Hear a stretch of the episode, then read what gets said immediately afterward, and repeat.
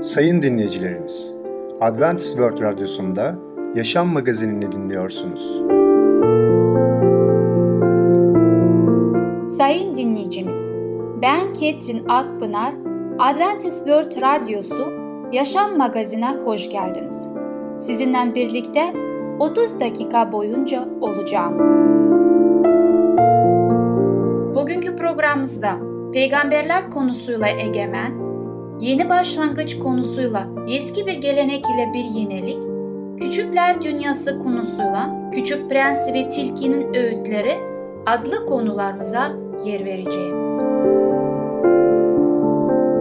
Sayın dinleyicilerimiz, Adventist World Radyosunu dinliyorsunuz. Sizi seven ve düşünen radyo kanalı. Bize ulaşmak isterseniz Umutun Sesi Radyosu et yaha.com Umutun Sesi Radyosu et yaha.com Şimdi programımızda Egemen adlı konumuzu dinleyeceksiniz. Bu dünyanın gerçek hükümdarı kimdir? Merhaba sevgili dinleyiciler. Ben Ketin ve Tamer sizlerle birlikteyiz. Bugün konuşmak istediğimiz konunun ismi Egemen Rab. Kutsal kitaba baktığımızda görmekteyiz ki Rab bu dünyamızı yaratmaktadır. Fakat daha önceki Batı ülkelerde bir tane teori vardı ve biliyoruz hatta bir tane değil birkaç çeşit düşünceler, fikirler ortaya aktarılmıştı. Dünyamız sanki bir patlama nedeninden dolayı oluştu veya uzun süreler, milyonlarca seneler değişken durumlarda bizim dünyamız ortaya gelmiştir. Aslında kutsal kitap bu şekilde bize söylememektedir. Bir yere okumak istiyorum. Kutsal kitaptan Yeremye kitabında 51. bölümde 15. ayette şöyle bize söylemektedir. Gücüyle yeryüzünü yaratan, bilgiliyle dünyayı kuran, aklıyla gökleri yayan Rab'dır.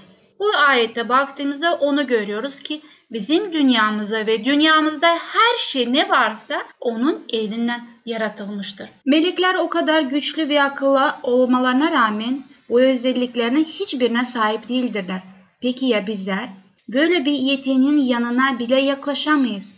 En basit nesneleri yapmak için bile ortak çabaya ihtiyacımız vardır. Örneğin diyelim ki ilk okulların toplantı salonlarında bulunan gibi açılır kapanın metal bir sandalye yapmaya karar verdik. Başlangıç olarak madene ihtiyacımız vardır. Peki ama gerekli madeni nerede bulabiliriz? Evet sevgili dinleyiciler, hep birlikte bir açılır kapanır böyle portatif bir sandalye yapmaya çalışalım. Bunun için ne gerekiyor? Ham madde gerekiyor. Onları nereden alabiliriz? Kayalardan tabii ki. Gerekli madenin hangi kayalardan olduğunu peki kim bilecek? Ben bilemem.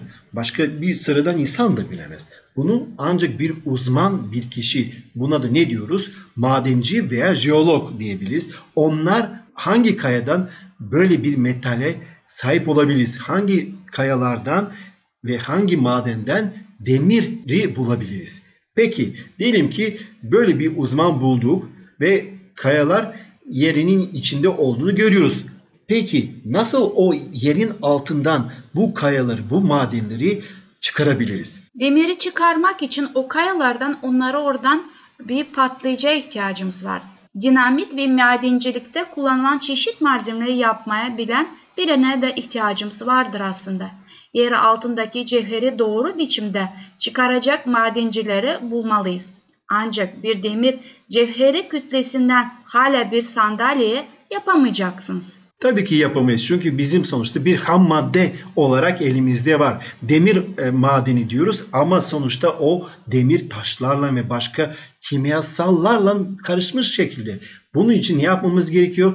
Onu eritmemiz gerekiyor. Kayaları eritecek kadar güçlü bir ateşe sahip olmamız gerekiyor. Ama bizde öyle bir ateş var mı? Yok tabii ki. Madenleri eritip alışım hazırlayacak birine ihtiyacımız var. Yani böyle bir uzmana ihtiyacımız var. Evet gerçekten öyledir. Diyelim ki bize bir çelik topağı hazırladılar. Bu noktada sadece külçenin üzerine oturtabiliriz. Tabi önce soğumasını gerekir. Ancak bir sandalye yapacaksak bu külçeyi doğru kalınlıkta bir metal parçası haline getirebilmek için birine ihtiyacımız vardır. Sonra da çeliği büküp kaynak yapmak zorundayız. Hoppala şimdi de kaynağa ihtiyacımız var. Peki kaynak deyip de geçmemek lazım sevgili dinleyiciler. Bir iyi kaynakçı, kaynak yapan bir iyi kaynakçı nerede bakıyorsanız 4-5 yıl çalıştıktan sonra tecrübeyle yetişen bir uzmandır. Yani dolayısıyla gene biz yapamayacağız. Gene bir uzman bir kişiye ihtiyacımız var. Ve biliyoruz ki farklı farklı kaynak türleri var. Sanırım elektrikten ve onu üretmekten anlayan böyle bir uzmana ihtiyacımız var. Yani bu tarz elektrotla yapabilecek bir kaynakçıya ihtiyacımız. Gördüğünüz gibi sandalye yapmak karmaşık bir iş. Üstelik de bu, buna daha boya işini de konuşmadık. Yani sadece metali nasıl yapacağımızı ama metalin rengine daha henüz girmedik. Peki sandalyenin ayakları ne olacak değil mi? Evet. Bir ayaklara ihtiyacı var. Doğru diyorsunuz. Bir sandalye yapmak için üzerindeki demir olacak, ayakları da plastik olacak. Evet baktığımızda biz sadece bir sandalye yapmak istedik. Ama görüyoruz ki şu anda bizim petrole de ihtiyacımız vardır. Peki şimdi bir bakalım. Petrol bulmamız için bir petrol kuyusunu açmamız gerekiyor. Evet, işler gittikçe zorlaşıyor. Oysa sadece metal bir sandalye yapmak istemiştik. En basit nesneyi yaratmak için bile yüzlerce insanın ortak bilgi ve yeteneğe gereksinimiz vardır bunu. Fikir sahibi olduk sizlerle birlikte. Hiç kimse hepsinin tek başına bu işlerin altından hiçbir şekilde kalkamaz. Dolayısıyla sevgili dinleyiciler ister melek olsun ister insan olsun. Hiçbirimiz her şeyi bilen yoktan var etme gücüne sahip ve her yerde olabilen yüce Allah kadar değil olamayız. Onunla hatta kıyaslanamayız. O kadar biz onunla bizim aramızda büyük uçurum var. O yaptığı objeyi istediği yere koyabilir. Allah tektir. Ve şöyle diyor Yeremye peygamber 32. bölüm 17. ayette. Ey egemen Rab büyük gücünle, kudretinle yeri göğü yaratan yapmayacağın hiçbir şey yok diyor peygamber. Sizlerle birlikte şu anda şunu görmüş olduk. Biz insanlar yaratmak istediğimiz zaman bir şeyler tek başına bir şey yaratamıyoruz ve diğer şeylere ihtiyacımız oluyor. Ayrıca insanlara da ihtiyacımız oluyor. Oysa ki Rabbimiz tek başına hiçbir şey gerekmeden o olmayan bir şeyden olan bir şey yaratmaktadır. Hiçbir şey elinde olmayan boşluk yerden bir metal veya farklı şekilde şeyleri yaratmaktadır. Şunu görmekteyiz ki Rab ne kadar geniş, bilgili ve zenginlikleri bize vermektedir. Sevgili dinleyiciler, bugünkü konumuz sona eriyor ama bir sonraki programda tekrar görüşmek dileğiyle hoşçakalın. Sayın dinleyicimiz, Egemen adlı konumuzu dinlediniz. Bu hafta Salı günü Peygamberler adlı programımızı aynı saatte dinleyebilirsiniz.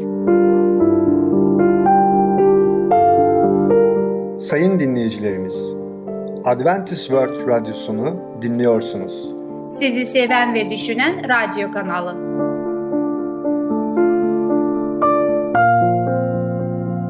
Bize ulaşmak isterseniz Umutun Sesi Radyosu et yaha.com Umutun Sesi Radyosu et yaha.com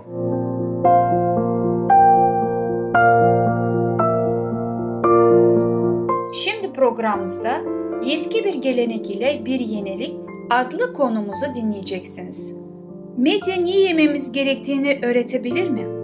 Temel besin kaynaklarımız nerededir? İyi günler sayın dinleyicilerimiz. Ben Fidan. Yeni başlangıç programımıza hoş geldiniz. Bugünkü konumuz eski bir gelenek ile bir yenilik. Medya ne yememiz gerektiği ile ilgili olarak bizi her gün mesaj bombardımanına tutar. Fakat çoğu zaman onların tavsiye ettikleri en sağlıklı olan değildir. Bu yüzden sağlığımızı korumak için ne yemeliyiz? Avrupa Birliği'nin tüm ülkelerinden uzmanların oluşturduğu bir heyet tarafından hazırlanan Kansere Karşı Avrupa Programı 5. noktada şunu önerir. Bitkisel lif içeren meyve, taze sebze ve tahılları sık bir şekilde yiyiniz. Sağlıklı kalabilmek için bitkisel besinleri daha çok yemeliyiz.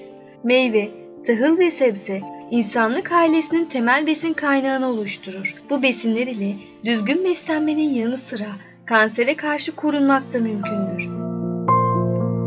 Gerçek değil. Günümüzde Avrupa Birliği'nin kanseri ve diğer dejeneratif hastalıkları önlemek için ideal olarak tavsiye ettiği meyve, tahıl veya sebzeye dayalı olan diyet tam olarak bir zamanlar insanların uyguladığı diyetti. Dünyanın literatür hazinelerinden biri olan ve yaklaşık 3500 yıl önce Musa peygamber tarafından yazılan Tevrat'ın Yaratılış 1. bölüm 29. ayetinde şöyle der. İşte bütün yeryüzü üzerinde olup tohum veren her sebzeyi, kendisine ağaç meyvesi olup tohum veren her ağacı size verdim. Size yiyecek olacaktır. Şaşırtıcı değil mi? İnsanoğlu etebur değildi. Fakat başlangıçta vejeteryandı.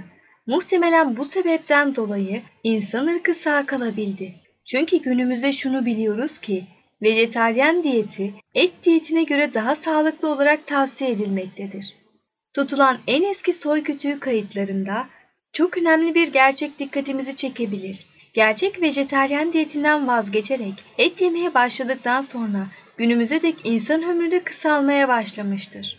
Tarih boyunca çeşitli nedenlerden dolayı insanlık için gerçek ve basit olan bu diyeti uygulayan birçok halk vardı. Bunları hatırlamak ve sağlık üzerindeki yararlı etkilerini doğrulamak gerekir. Uzak Doğu, Budizm, Brahmanizm ve Hinduizm, Yakın Doğu'nun bu büyük dinleri vejeteryan diyete büyük önem verirler. Yine de bu diyeti uygulamayan kişiler ceza almazlar. Budist rahipler daha kolay bulunabilen bitkisel kaynaklı yiyecekler yerler. Bu da hiçbir canlının öldürülmemesi gerektiğini öğretmiştir.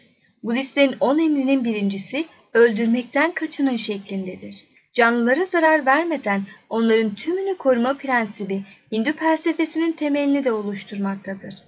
İsa'dan birkaç yüzyıl önce Budizm Hindistan'da etkisini kaybetmekteyken Çin'e doğru büyük bir imparatorluğun resmi dini olmak üzere yayılıyordu. O dönemde ünlü atasözlerinden birkaçı şöyle diyordu. Senin tarlanı süren öküzü öldürme. Hayvanların öldürülmesine yol açan etoburluğa izin verme. Bugün bile Çin'in güneyinde temel besin kaynağı pirinç iken kuzeyinde genellikle buğday, darı ve mısır içeren besinler tüketilir. Et ve süt maddi imkanlar ölçüsünde tüketilir. Budizm, İsa'dan sonra 6. ve 7. yüzyılda temel besin kaynağı pirinç ve fasulye olan Japonya'ya yayıldı. Buradaki halk imkanları ölçüsünde balık yiyordu. Yakın doğudaki ülkeler Ekmek yiyen halk olarak bilinen Mısırlılar en eski çağlardan beri tahıl yetiştiriyorlardı. Mısırlıların mumyalarındaki bağırsak yapısını analiz eden çalışmalar onların temel besin kaynaklarının bitkisel besinler olduğunu göstermektedir.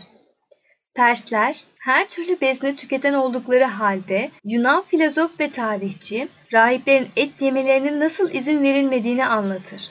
İsa'dan önce 1400'lü yıllarda eski İsraillilerin bilimsel ilaçlardan birkaç bin yıl önce bile ilahi esinlenme sayesinde günümüzde de hala geçerli olan beslenme ve hijyen ile ilgili bazı mantıklı kuralları vardı. Et sadece yedek besin kaynağı olarak özel durumlarda sınırlı olarak tüketiliyordu. Domuz eti insan sağlığı için uygun bir besin olarak görülmedi. Kabuklu deniz hayvanları, hayvansal yağ ve örneğin kan da aynı şekilde uygun görülmedi. Bugün biliyoruz ki bu besinler bol miktarda kolesterol, ürik asit ve hayvansal toksinler içerdikleri için insan sağlığına zararlıdır. Bir Latin şair şöyle diyor. İnsanların meyve ile beslendiği altın çağda hiç kimse ağzını kanlı et ile kirletmeye çalışmadı. O zamanlar kuşlar gökyüzünde rahatça süzülüyordu. Sevimli tavşanlar çalıların arasında dolaşabiliyordu ve balıkların o aldatıcı kancıdan korkmaları gerekmiyordu. Her şeyde bir sükunet ve gerçek bir barış vardı. Sonuç, görebildiğimiz gibi gerek felsefi ya da dini sebeplerden, gerekse insan sağlığına faydalı olduğundan dolayı tarih boyunca birçok kişi vejeteryan diyetini tercih etmiştir. Sebze, meyve ve tahıla dayalı bir diyet uygulamak geçici, heves ya da radikal bir düşünce değildir. İnsanın yaratılışından beri var olan eski bir prensiptir. Vejeteryenlik bazıları için yeni bir şey olabilir. Fakat binlerce, on binlerce yıldır fayda gören insanlık için yeni bir şey değildir. Sağlıklı kalmak için meyve ve taze sebzeler yediğimiz besinlerimizin temelini oluşturur. Bir yandan yağların tüketimini azaltırken diğer yandan da meyve, sebze ve tam tahılların tüketimini arttırmak kansere karşı Avrupa programını oluşturan 10 temel noktadan biridir. Evet sayın dinleyicilerimiz, bugün de yavaş yavaş programımızın sonuna geliyoruz. Sağlıkla ilgili programlarımızı her zaman dinliyorsunuz değil mi? Peki bunları hayatınıza uygulama şansınız oldu mu? Eğer olduysa bize haber verebilirsiniz. Hayatınızda nasıl değişimler olduğunu yazabilirsiniz. Sizlerin hayatlarında etkili olmak bizler için çok büyük bir mutluluktur. Bugün öğrendiğimiz gibi vejeteryan bir beslenme tipi yeni moda bir beslenme değildir. Çok eski zamanlardan beri bugüne kadar gelmiştir ve e, şimdi aslında doktorlar bunları yeni yeni bu şekilde doğru olduğunu bulmaya çalışmaktadırlar. Tabi toplumumuzda vejeteryan beslenebilmek ne kadar kolaydır bilemeyeceğim. Her yerde İskenderler, kebaplar, dönerler varken et yememek zor gelebilir ama sağlığımız için bunları yapmamız gerekli olduğunu düşünüyorum. Çünkü sağlık her şeyden önde gelir. Aslında sağlığımızdan daha değerli ve daha kıymetli hiçbir şeyimiz ve hiçbir hazinemiz yoktur bizim. Kendinize dikkat edin. Tekrar görüşene kadar sağlıcakla kalın.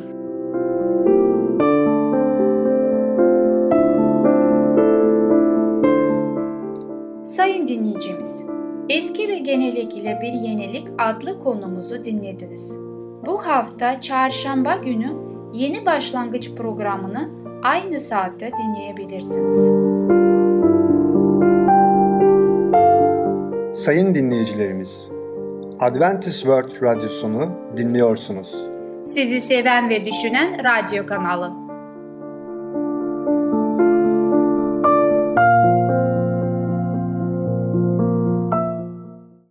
Bize ulaşmak isterseniz Umutun Sesi Radyosu et yaha.com Umutun Sesi Radyosu et yaha.com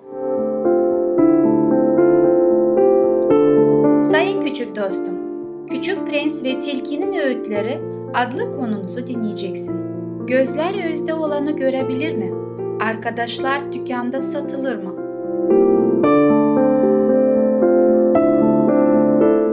Merhaba çocuklar, nasılsınız? Ben Fidan. Çocuk Hikayeleri programına hoş geldiniz. Bugün Küçük Prens ve Tilkinin Öğütleri adlı konuyu işleyeceğiz. Bakalım bu bölümde neler olacak? Bu bölümde olanları asla unutmayın. Çünkü tilkinin söyledikleri 70 yaşına gelseniz bile sizin için lazım olan öğütler olacak. Bu yüzden kulaklarınızı dikkatli açın ve beni dikkatlice dinleyin. Bu tilki gerçekten de çok şey biliyor ve prens gerçekten çok şey öğreniyor. Ve konuşmaya devam etti tilki. Bütün tavuklar birbirine benzer. Bütün insanlar da öyle. Bu yüzden biraz sıkılıyorum. Ama beni evcilleştirirsen eğer yaşamıma bir güneş doğmuş olacak. Senin ayak seslerin benim için diğerlerinden farklı olacak. Ayak sesi duyduğum zaman hemen saklanırım. Ama seninkiler bir müzik sesi gibi beni gizlendiğim yerden çıkaracaklar. Şu ekin tarlalarını görüyor musun? Ben ekmek yemem. Buğday benim hiçbir işime yaramaz. Bu yüzden de bu tarlalar bana hiçbir şey hatırlatmazlar. Buna üzülüyorum.